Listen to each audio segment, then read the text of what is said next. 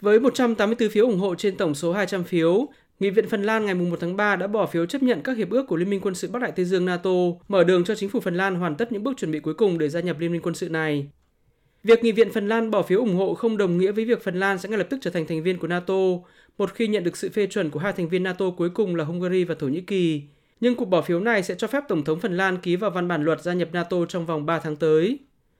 Đây cũng được coi là động thái ngăn ngừa rủi ro của Nghị viện Phần Lan, bởi nước này sẽ bước vào cuộc bầu cử lập pháp vào đầu tháng 4 tới, khiến nhiều người lo ngại nguy cơ sẽ có một khoảng trống chính trị khi nghị viện khóa mới chưa đi vào hoạt động. Trên thực tế, các cản trở về việc Phần Lan gia nhập NATO cũng đã gần như được gỡ bỏ.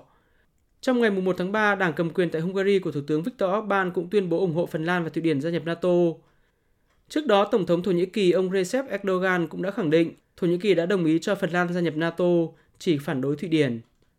Các động thái này làm gia tăng khả năng Phần Lan sẽ gia nhập NATO trong vòng 3 tháng tới mà không chờ Thụy Điển, dù hai quốc gia Bắc Âu cùng nộp đơn gia nhập NATO vào cuối năm 2022 và nhiều lần khẳng định nguyện vọng cùng gia nhập NATO nhằm tối đa hóa các thuận lợi về mặt an ninh và tổ chức.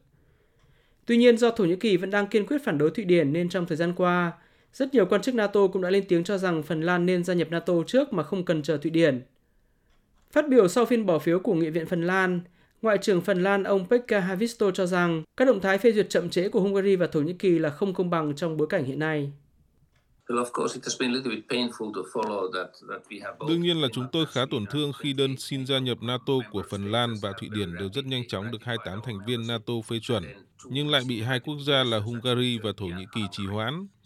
Và hiện vẫn còn rất nhiều lo ngại liên quan đến đơn gia nhập của Thụy Điển. Tôi nghĩ việc lôi kéo các vấn đề khác vào đơn xin gia nhập NATO của Phần Lan và Thụy Điển là không công bằng, bởi vì đây là vấn đề an ninh khi đang có một cuộc chiến tại châu Âu.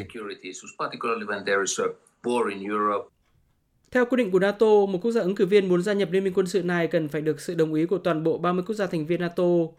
Đại đa số các nước NATO ủng hộ ý định của Phần Lan, Thụy Điển, nhưng chỉ có Hungary và Thổ Nhĩ Kỳ vẫn còn do dự.